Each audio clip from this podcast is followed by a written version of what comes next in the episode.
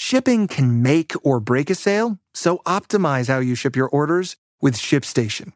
They make it easy to automate and manage orders no matter how big your business grows. And they might even be able to help reduce shipping and warehouse costs. So optimize and keep up your momentum for growth with ShipStation. Sign up for your free 60-day trial now at shipstation.com and use the code POD. That's shipstation.com with the code POD.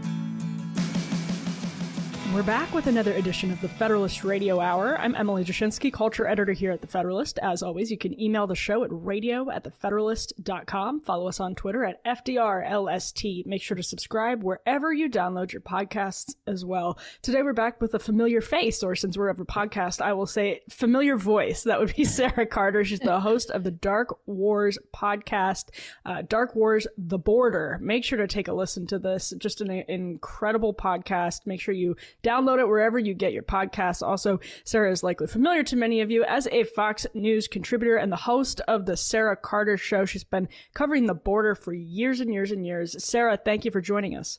Oh, thank you so much for having me on, Emily. It's a real pleasure. What a great, what a great uh, pleasure for me to be on your show. No, it's it's really our pleasure. We do uh, you know a fair amount of border coverage here. It's so interesting to us and to our audience. Now, the idea of of doing what you're doing with Dark Wars is so critical. It's something that's just totally missing, I think, from the the ecosystem, the conservative podcast ecosystem, and the podcast ecosystem in general. So, for people who haven't had a chance to listen yet, Sara, can you just give us a, an introduction? What is Dark Wars: The Border all about? What are you doing with it?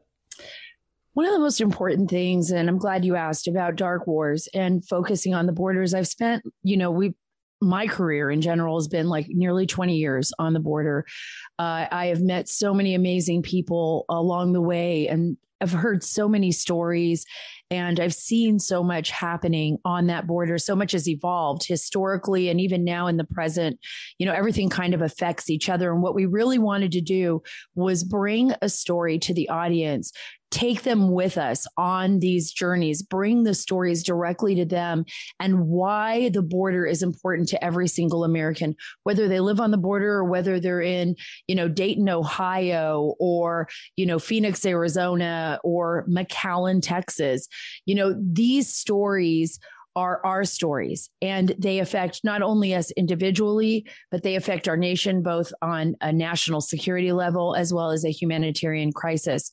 So what we really wanted to do was be able to take the audience with me with us on those journeys. A lot of times if i'm doing television we get like a very small window to tell the story or if you know it's written a lot of times it'll get lost in all the you know all the minutia or it'll it'll it'll get lost in all the stories that are out there but this way when you're listening to a podcast and we're doing interviews with experts in the field and people on the ground and talking to those that are being smuggled, talking to the smugglers themselves, talking to intelligence officials, uh, as well as law enforcement officials. It's very intimate. You can hear it directly from the people we're interviewing and the stories that we're telling. And as you know, Emily, I mean, the podcast allows people to do it on their time, right? They're able to set the agenda for themselves. Every listener can take that moment, whether they're in the car or at home, to really listen to the story and really be informed it's so it's it's such a powerful thing to bring people to the border with you and to hear the voices of people who have been down there like yourself but also just to hear the sights and sounds uh, as best you can over audio. Um, it just can be such a powerful thing sarah. Uh, can you tell us about how when you're down there and you're you know covering uh, you're, you're by the river you're talking to migrants you're talking to border patrol what is it that you wish uh, people could hear? What is it that you wish people could to the you know to the ability they could ever go there in person? What is it you wish you could convey, sort of just in terms of the sensory experience? You know, I always say the border, it reminds me a lot of like the similar feelings that I had when I was covering the war in Afghanistan or in Iraq, you know, and in Mexico, there is a war. There's a you know, there's a shadow narco state, um, and we're dealing with that here in the United States as well. Uh, addiction, um, drug addiction, but also the power that the cartels have to, you know, reach beyond our border and really affect uh, our lives, you know. And, but in, for example, like along the Rio Grande Valley, I would say you know, not only are you experiencing the beauty of the terrain, but also the terrain itself becomes its own character, right? In these stories, uh, it's danger, it's, uh, you know, the river. You look at the Rio Grande River, and which has, like, I believe in the world, the most variety of bird life than almost any other place on the planet. And so you hear these amazing birds, you, you see the terrain, you sometimes see a scorpion or, uh, you know, a tarantula walk by or snake or you know there's eh, there's all kinds of rumors about mountain lions out there and everything but but you look at the river and the river looks peaceful on on the top. But what people don't realize and i always try to express this is, is that it has an undercurrent right? And this undercurrent just sweeps people up and so many people have died. And then of course the heat and the environment and of course the dangers the the elements that many of the migrants face when they're being trafficked into the united states and tragically enough, you know, you'll hear the stories or I'll be out there and I wish I could take the audience with me. There are times where we're out there, it's over 100 degrees, it's excruciatingly hot. You're not going to be, you could get lost so easily uh, because the terrain is so vast. And then you see 20 or 30 people, you know, just sweating or drenched in water or you know carrying one tiny little bottle of water among them and they have just been abandoned by their coyotes the people that are smuggling them into the country and left to fend for themselves in this really ominous terrain especially when the environment is so uh, it's such a force to be reckoned with. I mean, a human being sometimes just can't survive those kind of conditions. And many of them have died. Last year, over 700 people lost their lives. Um, on the US Mexico border, just in our area. It was designated by the UN one of the most dangerous land crossings in the world. Um, 51 of those people were children. And so, for me as a journalist and as the daughter of an immigrant Cuban mom, you know, I I wish I could take people to the moment where these migrants have made it across or have survived and the desperation in their voices. And especially if you're talking to children, children that have, you know, unaccompanied minors that have just barely made it and just the horror of this crisis and the fact that so few people have paid attention not only to the humanitarian crisis but the national security crisis and what I try to do with the podcast is bring those feelings, take you right there in Dark Wars, you know, bring you right to that moment where not only are you experiencing what the people feel, but what our law enforcement is up against when they're the first I mean, literally, they are the first responder for some of these people that are literally um, medically. I, they need they need help. Some of them uh, have been lost for for days. Some of them have been on this journey for months. And when you realize that the people are being brutalized and used by the cartels and the human traffickers, I think what it changes the way you think about the crisis and the situation. It's no more about, oh, this is, these are immigrants. We need to let them in. We need to, you know, leave our borders open for them to come in. It changes everything. It says, how do we stop these traffickers, these, you know, drug traffickers, these human traffickers from abusing these innocent people and taking advantage of them. And then we come to think of the bigger picture. How do we draw the line with our politicians and say no more.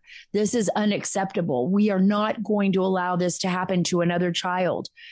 I mean, how many more children have to disappear? How many more children have to die on this journey? And by the way, those 51 children were bodies that we recovered or Mexican authorities recovered right on the border. That doesn't include all the children that have been lost or that have lost their lives on the journey to the United States. Right. So we're talking about hundreds. So it's it's difficult to say, but what I want the story to do is to open up the hearts of of everyone who listens and and also educate and give people, empower people to do something different. Because not only is this a danger to us as a nation, but it's a danger to every single person that is being trafficked into our country. And we have to realize that. And, you know, we're talking today on Tuesday amidst some breaking news, which is that in the Senate, there is a bipartisan duo, Kyrsten Sinema and Thom Tillis, that are trying to uh, circulate a draft framework of immigration reform for the lame duck session. Um, right now, the framework includes a pathway to citizenship for the 2 million dreamers. Uh, about 25 to 40 billion dollars of increased funding for border patrol and border security that would hire more agents, increase their pay, and an extension of Title 42, at least until a former plan, uh, until we come up with a plan to stop the the surge. Um, who knows what that would actually look like? And so far, we just have this vague idea that they're going to overhaul the asylum system to prevent uh, abuses of the asylum system. I mean, the asylum system is really at the heart of right. so much of what you were just talking about, Sara. What what lures uh, people into the arms of cartels to make these horrific journeys. What do you make of the fact that Senate Republicans, uh, including Thom Tillis, and they think maybe he can peel off 10 Senate Republicans? That's what has been reported so far. There's some confidence there. W- what do you make of the news that a plan like this is circulating in the upper chamber right now? It's very frustrating because I still don't think they've actually addressed the real issues that are happening at the border. And I'm not saying that we can't find some kind of common ground here, and we need to, and we need to. But we need to work on sovereignty and security for securing that border. We need to hold accountable as well. It can't just be the United States, right? It can't just be us doing all the work. We have to work with our neighbors in Central America, with our neighbors in Mexico, with our neighbors across, I think, the Western Hemisphere to address this issue. Emily, I have been covering this and listening to this same talk and rhetoric coming out of Washington since the Bush administration. I remember the very first time when it actually really hit me was when President Bush was like, well, they're doing the jobs, all of these immigrants that Americans won't do. And in my mind, I thought, well, first of all, that sounds kind of racist. I know he probably wasn't being that way. But secondly, but secondly, I mean, it's just the jobs that Americans won't do. No, Americans will do any job because Americans are from all over the world. We are also the ancestors or our ancestors were immigrants. We are their descendants, you know. And my mother, I'm a first time immigrant on her side. Uh, she was a I would, I guess I would say I'm the child of an immigrant mother, firstborn in this country on my mom's side of the family. And it's very frustrating for me to hear this talk, both from Democrats and Republicans, when they never really address the issues. They they've always played with words. They've always toyed with the American people on this. I've seen it. I saw it with DACA. And I saw it with the increase of unaccompanied minors coming in with uh, President Obama. When I was 2014, I was on the border with Henry Cuellar, I remember. And I'm I'm grateful that at least Kyrsten Sinema, I think she knows her constituents aren't going to put up with it. And she's a Democrat, but I mean, they're standing up and saying, like, this is unacceptable. And I remember even Henry Cuellar saying the same thing when we had 67,000 unaccompanied minors, I believe, in 2014 and 2013. And now we're seeing that number double, increase, triple. And this year alone, 2.7 million. But I've been down to the border and the border is wide open. And here they're talking about you know, DACA and whether the federal judge will, you know, dismantle that soon. And members are trying to find a framework for immigration and they're they're going to see if they're going to put more funding for border patrol and security. Well, we have all the laws in place. We they're just not following them. We have Border Patrol out there, but they're not allowed to do their job.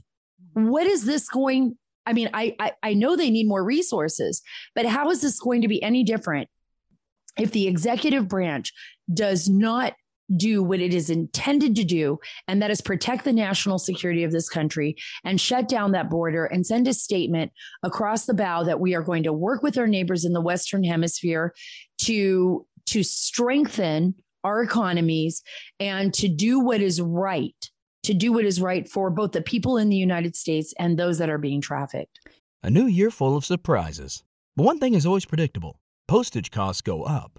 Stamps.com gives you crazy discounts of up to 89% off USPS and UPS services. So when postage goes up, your business will barely notice the change. Stamps.com is like your own personal post office, wherever you are. You can even take orders on the go with the mobile app. No lines, no traffic, no waiting. Schedule package pickups, automatically find the cheapest and fastest shipping options, and seamlessly connect with every major marketplace and shopping cart. There's even a supply store where you can stock up on mailing supplies, labels, even printers. Stamps.com has been indispensable for over 1 million businesses just like yours.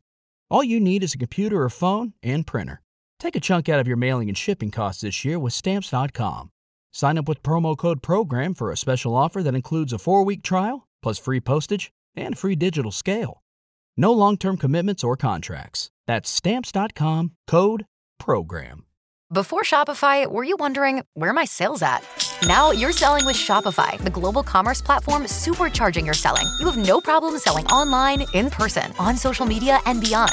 Gary, easy on the cha-ching. oh, sorry, but my Shopify sales are through the roof. Start selling with Shopify today and discover how millions of businesses around the world use Shopify to ignite their selling. Sign up for a $1 per month trial period at shopify.com slash listen. Shopify.com slash listen. It's really shocking to see in the reporting that's come out over the last 24 hours um, that includes just really a, a, throwaway line about how they want to overhaul the asylum process um, or just a, a, brief sort of treatment of that particular issue as though uh, we can know what will happen based on that really vague idea that this could be when actually really everything there is at the heart of so many problems. If you don't fix asylum laws, people are going to continue coming to the border and saying, for instance, uh, that are claiming asylum, then disappearing into the shadows of the United States and sanctuary cities. Um, and they could you know, present any number of national security threats. We wouldn't really know. There are so many known gotaways anyway that we have no idea basically who's here, period. Um, but there seems to be no interest in, in seriously taking a, a look and really overhauling asylum. I know that they're saying this draft framework includes asylum, but I, don't know about you. I, have like very little confidence that they actually will competently and seriously have the will to do what it takes when it comes to asylum law. I agree with you. I, I, I don't even think there's a desire there. And this is just based on, I mean, looking back on history, like I said, and I, I agree with you as well. The fact that we have had we believe, and this is just a number that's out there. I was just talking to Tom Homan, former ICE director, about this. We saw I saw him in Florida, and we believe it's somewhere around a million plus people. Those are known gotaways. Those aren't even the encounters that have come into the United States under the Biden administration. I want people to just imagine that more than a million people that have just disappeared into the fabric of America, and we have no idea who they are. No idea who they are, their backgrounds or anything. And then we have the te- the 2.7 million encounters. And even in those cases, so many of them have just been released. We have no idea where they've gone. We have no idea what they're planning, no idea what they're doing. And ICE officials, you talk to ICE officers, they are extraordinarily frustrated. You talk to Border Patrol, they're extraordinarily frustrated. Remember, Emily, for a period of time, people were being released without even a notice to appear in court because the courts are overwhelmed. Our immigration is overwhelmed, and people are claiming asylum that should not be claiming asylum. The coyotes, in fact, it, what's interesting is the human smugglers, and I've interviewed a number of them um, have actually trained many of the people that they're smuggling on what to say and what to do when they reach the border of the United States and they turn themselves in. Those are those that are voluntarily turning themselves into border patrol. They teach them what to say. They claim asylum for political or religious purposes or they say that they're victims of violence.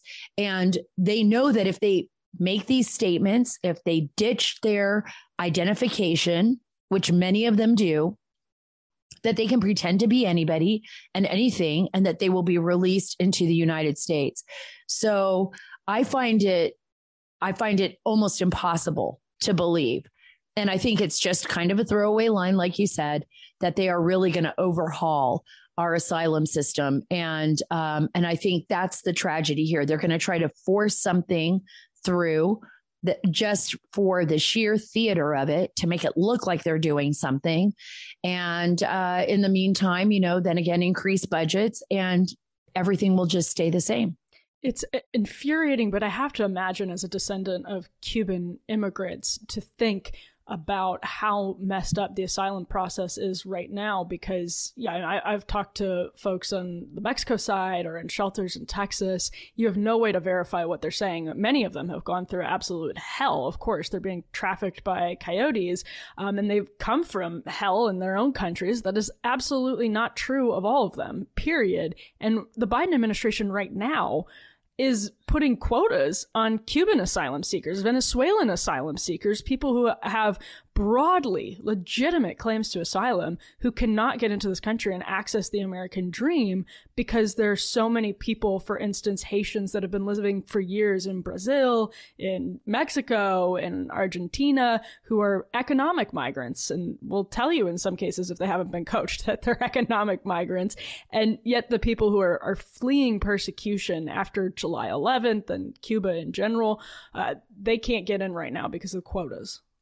It's extraordinarily frustrating. And I, I hear the same things. It's kind of interesting. I, I like talking to you because you hear exactly what I'm hearing at the border. It verifies everything. I I met so many Haitian migrants and I know that it's been difficult for them. Life was difficult for for many of them. And I meet people from Nicaragua, I meet people from Honduras, Guatemala, and almost always, especially if I'm meeting them on the journey into the United States, if I meet them in Central America or in Mexico, they will say honestly, it's economic reasons. I mean, they're coming here for economics, they want to send money back home.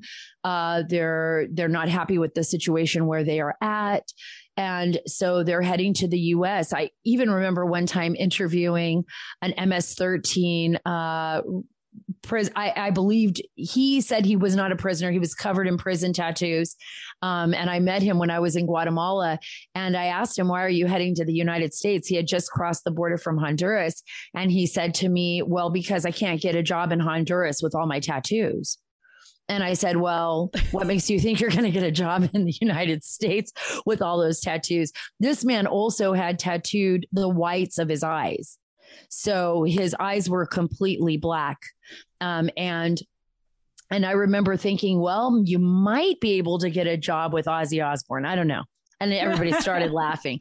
But I but it was just interesting that they they all had the same intention, right? Of like, coming for for jobs well that's not a reason to claim asylum um, i right. can't just go to japan and say i'm coming here and i want you to make me a citizen because i need a job it's just never going to happen but we're expected to do that um, in the united states I, I do think we need to reform our system um, but really do it. And um, and I also believe Emily, and I think this is really important that we need to work with our neighbors. I don't mean handouts. I don't mean giving tens of millions or hundreds of millions of dollars without any accountability to our neighbors. I mean really working with our neighbors because we have seen and and this is what my podcast is looking at as well. We've seen the expansion of our adversaries in Central America, in Mexico, in South America.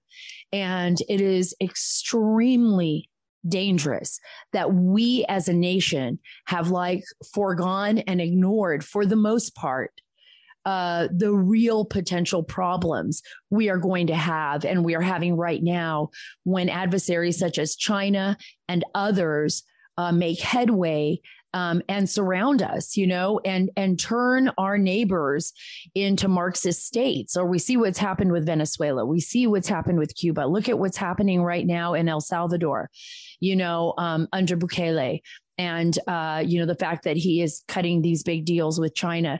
I think we are doing that to our own. Um, I hope not our own demise, but I think we're doing that at, at the benefit of China and really putting our nation at risk um, and our national security. So I think we're failing on multiple levels here. And unfortunately, I don't think what Thom Tillis is doing, uh, as well as uh, Senator Kyrsten Sinema, although I want to believe they're doing it for the right reasons, I don't think it's going to be enough. And I do believe it's theater. I was really excited to ask you about China. That's your the most recent episode of Dark Wars. The border is about China. China is the new cartel, I believe, is actually the title of the episode. And I was reading through the transcript just now, so I could see in writing um, some of the stuff that folks can listen to. It's remarkable. Uh, tell us what you mean when you say China is the new cartel, and maybe you know, what do folks not understand? I mean, I think a lot of people are aware of the Chinese fentanyl or the fentanyl ingredients being shipped to Mexico in, in huge numbers, um, but what might folks not entirely understand or know about because the media doesn't cover it at all when it comes to China being the new cartel.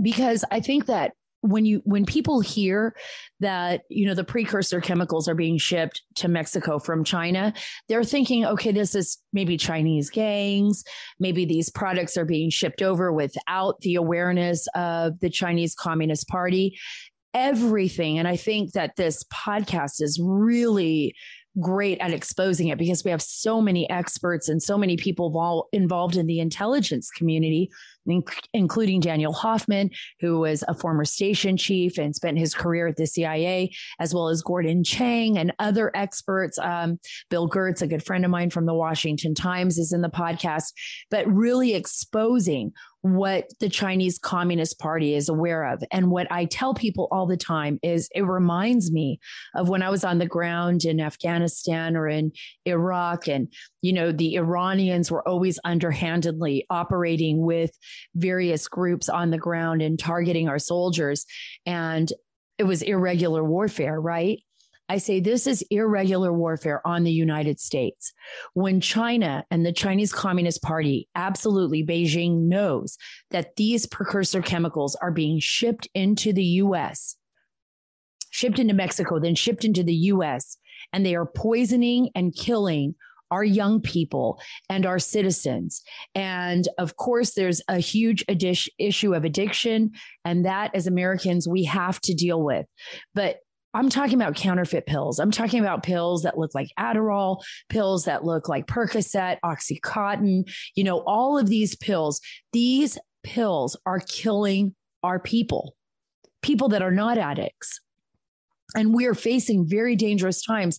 The Chinese, also, which I think is very important and for people to be aware of, are allowing the Mexican cartels to launder their money back through the Chinese banking systems, which we have no access to.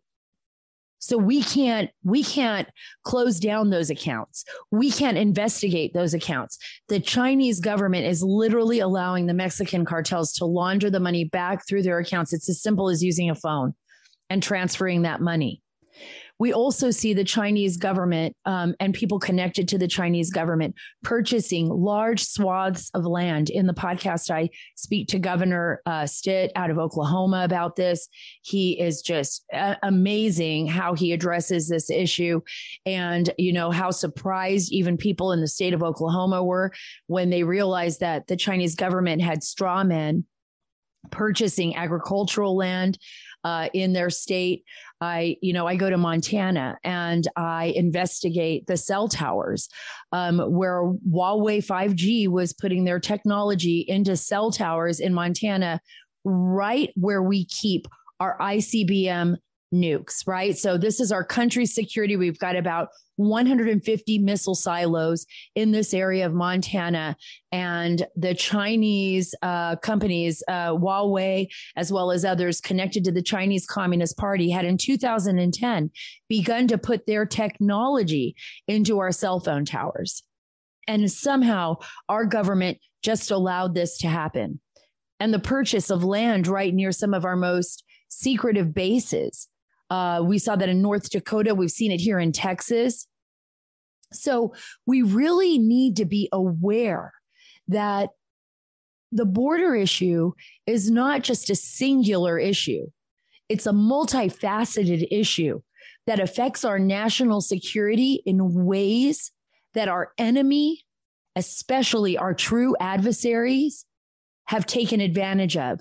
And that chaos, that chaos that happens at the border blinds us to what they are doing many times. And unfortunately, unfortunately, when we have uh, an administration that really does not care or appears to not care or appears to want this chaos, I have to question that. Why? Why would they want this? Why would we allow this to happen? What is the interaction between the cartels, which are industrialized, as the series points out very clearly, and everything you just said illustrates that very clearly, um, to the tune of billions of dollars every single year.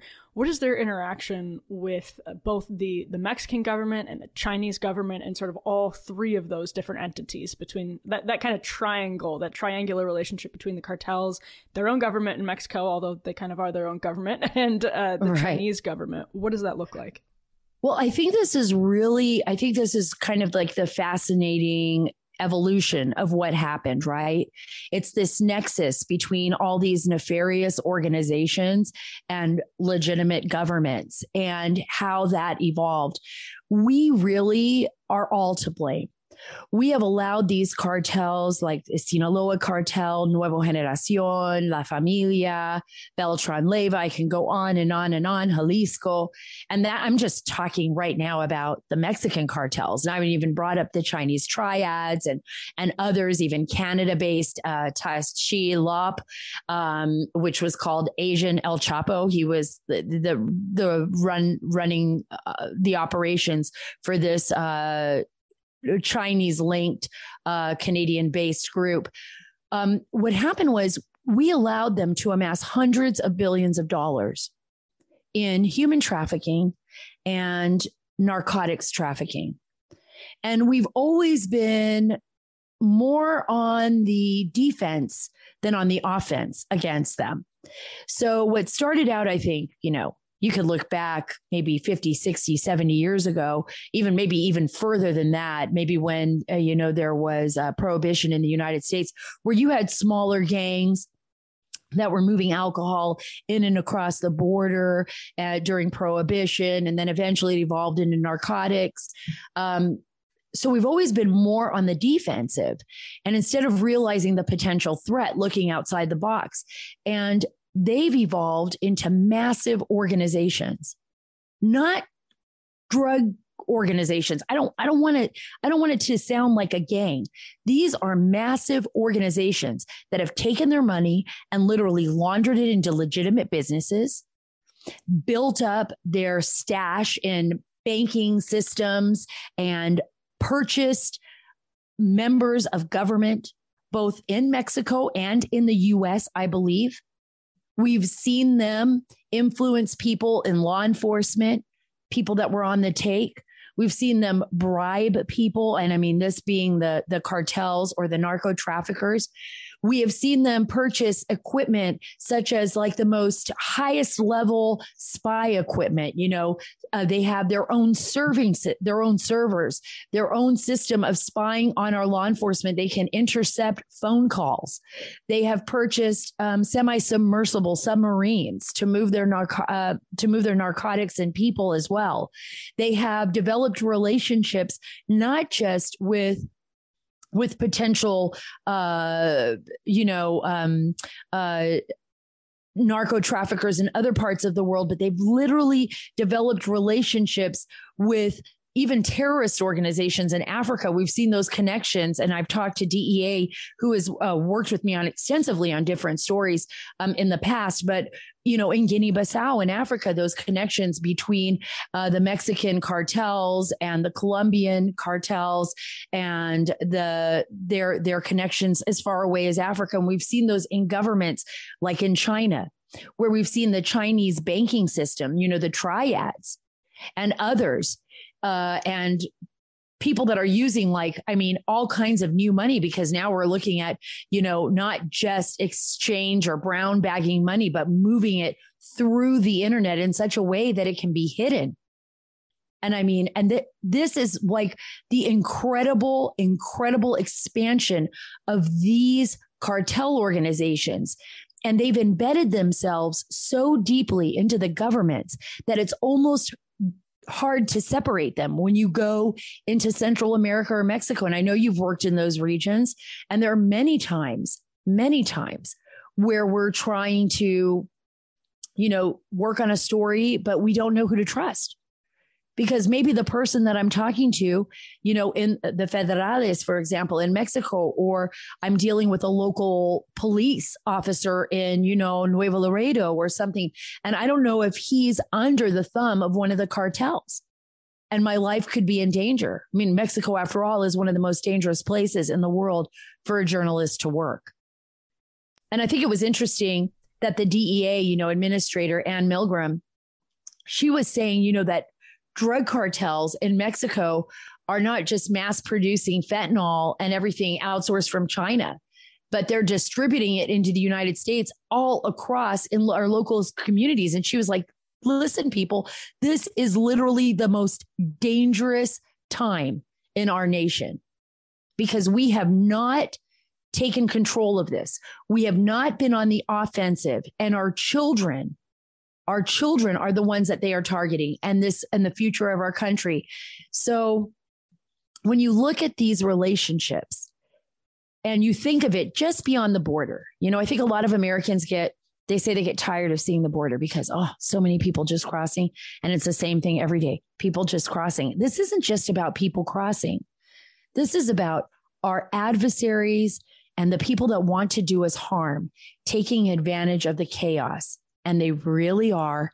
And they are doing it. And they have had decades to build this system. And we are now, we are now challenged with how do we, how do we, with all the restrictions that we have in place, because they have no restrictions, how do we fight back?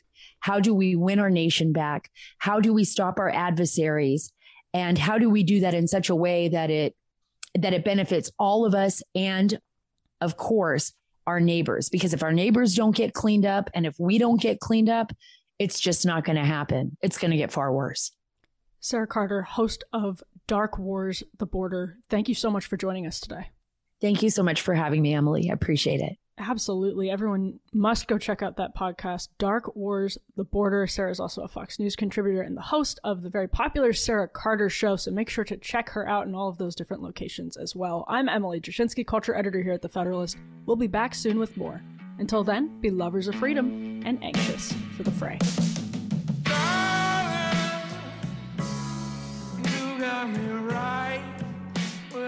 Darling,